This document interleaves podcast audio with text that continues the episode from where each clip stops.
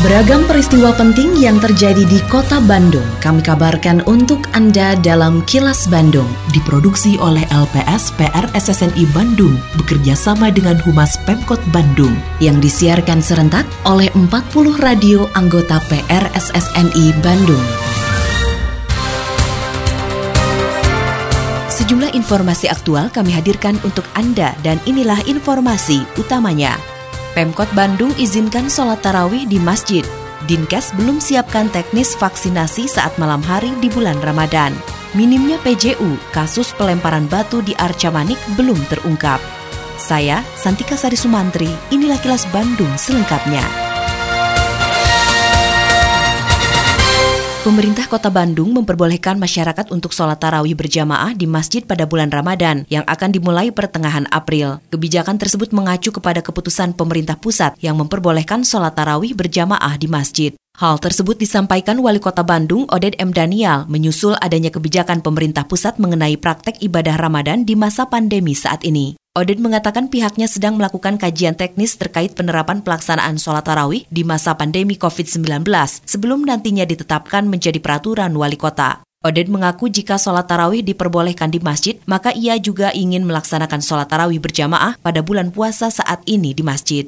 Sebelumnya pada bulan puasa Ramadan tahun lalu, pelaksanaan sholat tarawih ditiadakan karena kondisi pandemi COVID-19 yang baru merebak di Indonesia. Seiring waktu pemerintah pusat dan daerah melakukan relaksasi terhadap sejumlah sektor, termasuk aktivitas sholat berjamaah di masjid. Secara prinsip sudah mendapatkan kebijakan dari pusat Kementerian Agama, ya Menko ya, Menko Pak Muhajir ya, ya menyampaikan ya pada prinsipnya bahwa untuk uh, praktek ibadah di bulan Ramadan itu diperbolehkan.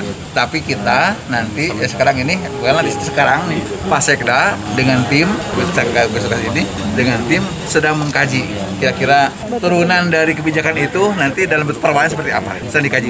Ya kalau dibolehkan ya yang di masjid lah.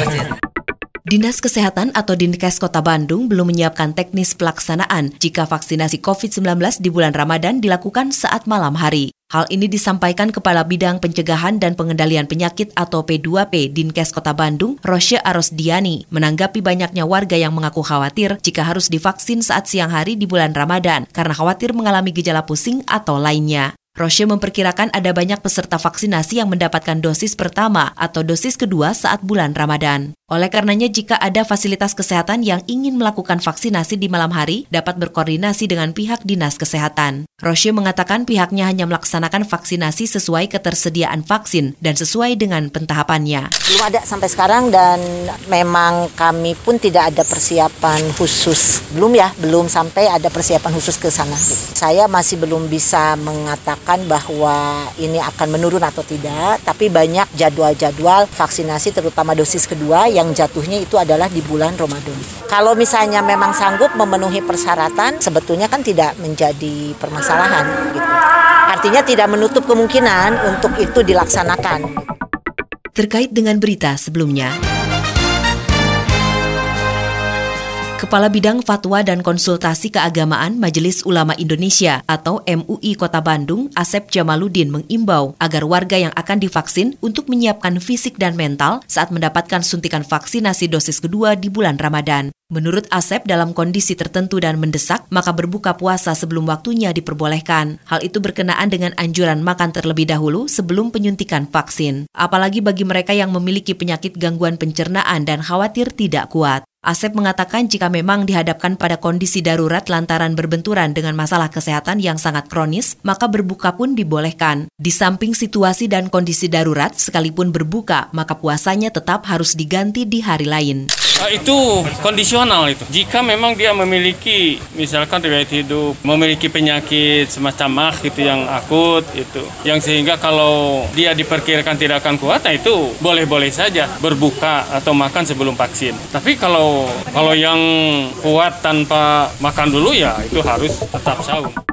Di tahun 2021 ini, ada beberapa pembangunan infrastruktur yang menjadi prioritas di kota Bandung. Sekretaris Daerah Kota Bandung Emma Sumarna mengatakan sejumlah prioritas pembangunan infrastruktur tersebut di antaranya penataan kawasan Dago, alun-alun, penambahan lampu penerangan jalan umum atau PJU, dan pembangunan kolam retensi. Menurut Emma, pembangunan jalan layang di beberapa persimpangan jalan juga sudah direncanakan. Namun hal itu terkait dengan kebijakan pemerintah pusat dan pemerintah provinsi. Kalau kita berbicara pembangunan fisik ya, contoh misalnya kolam retensi Jalan Bima itu tetap jadi prioritas. Kemudian penanganan masalah infrastruktur jalan yang ada di Jalan uh, Insinyur Haji Juanda juga itu tetap menjadi prioritas. Mengenai masalah PJU juga itu menjadi prioritas. Kemudian untuk penataan penataan beberapa kawasan yang akan kita perbaiki, contoh di kawasan alun-alun mulai dari Jalan Kepatihan kemudian jalan di kawasan dalam kaum, kemudian juga di sekitar Piade, kemudian di Jalan Bancoi, ada yang namanya River Spot ya, yang ada di Jalan Soekarno, itu pun menjadi bagian yang akan kita lakukan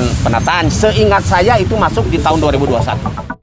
Kasus pelemparan batu hingga menyebabkan tewas di daerah Arca Manik terhadap seorang pengemudi mobil masih belum terungkap. Hal ini terjadi karena tidak ada fasilitas lampu penerangan ataupun kamera pengawas di lokasi kejadian. Menanggapi kejadian tersebut, Wali Kota Bandung, Oded M. Daniel, menyatakan pemerintah Kota Bandung melalui dinas terkait berencana menyediakan sarana penerangan jalan umum atau PJU di sejumlah titik di Kota Bandung. Namun rencana tersebut belum terwujud karena terhalang bencana non-alam atau adanya wabah COVID-19 sehingga semua anggaran terjadi rekofusing. Oded mengatakan penyediaan PJU di lokasi tersebut akan menjadi prioritas, namun tidak bisa dilakukan secara mendadak karena sedang tahun berjalan. Sebelumnya seorang pengemudi mobil menjadi korban pelemparan batu saat berkendara di Jalan Ahana Sution beberapa waktu lalu. Korban kemudian dinyatakan meninggal dunia setelah dilakukan perawatan secara intensif termasuk menjalani operasi di bagian kepalanya. Kalau soal prioritas atau tidak, itu kan kira di dalam sistem penganggaran kita kan dibuatnya jeng panjang dewan kan harus teratur dari awal. Kan sekarang ini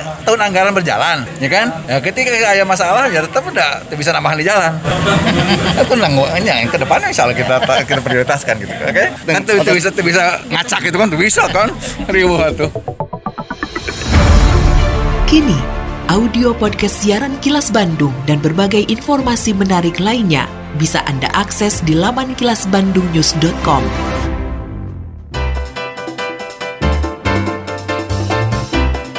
Berikut sejumlah agenda kerja para pejabat Pemkot Bandung Rabu 7 April 2021. Wali Kota Oded M. Daniel dan Wakil Wali Kota Yana Mulyana mengunjungi gudang Bulog di Komplek Pergudangan Bulog Jalan Gede Bage Selatan. Selain agenda kerja para pejabat Pemkot Bandung, informasi dari Humas Kota Bandung, yaitu pemerintah Kota Bandung memastikan stok ketersediaan bahan pangan di Kota Bandung tetap aman menjelang bulan Ramadan. Meski begitu, masyarakat tetap diimbau untuk tidak belanja secara berlebihan. Kepala Dinas Perdagangan dan Perindustrian Kota Bandung, Eli Wasliah, menyatakan sudah mengonfirmasi ke gudang Bulog, para distributor pangan dan sejumlah gudang retail untuk memastikan ketersediaan stok pangan. Dari pantauan terkini, Eli menuturkan bahwa harga bahan pangan di pasar tradisional masih relatif stabil. Sekalipun terdapat kenaikan, masih dalam batas wajar, sehingga belum memerlukan intervensi melalui operasi pasar murah. Sementara itu, Kepala Dinas Ketahanan Pangan dan Pertanian Kota Bandung, Gin Gin Ginanjar, mengaku terus berkoordinasi dengan semua pihak terkait seperti para produsen, distributor, penyuplai, pedagang, satgas pangan, dan bahkan para pakar untuk tetap memastikan ketersediaan pangan di Kota Bandung jangan sampai tersendat. Demikian agenda kerja para pejabat Pemkot Bandung dan info aktual yang diterima redaksi LPSPR SSNI Bandung dari Humas Pemkot Bandung.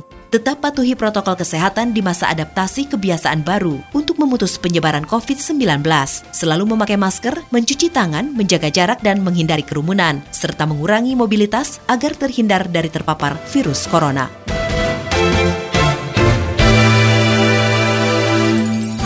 Terima kasih Anda telah menyimak Kilas Bandung bekerja sama dengan Humas Pemerintah Kota Bandung yang diproduksi oleh LPSPR SSNI Bandung.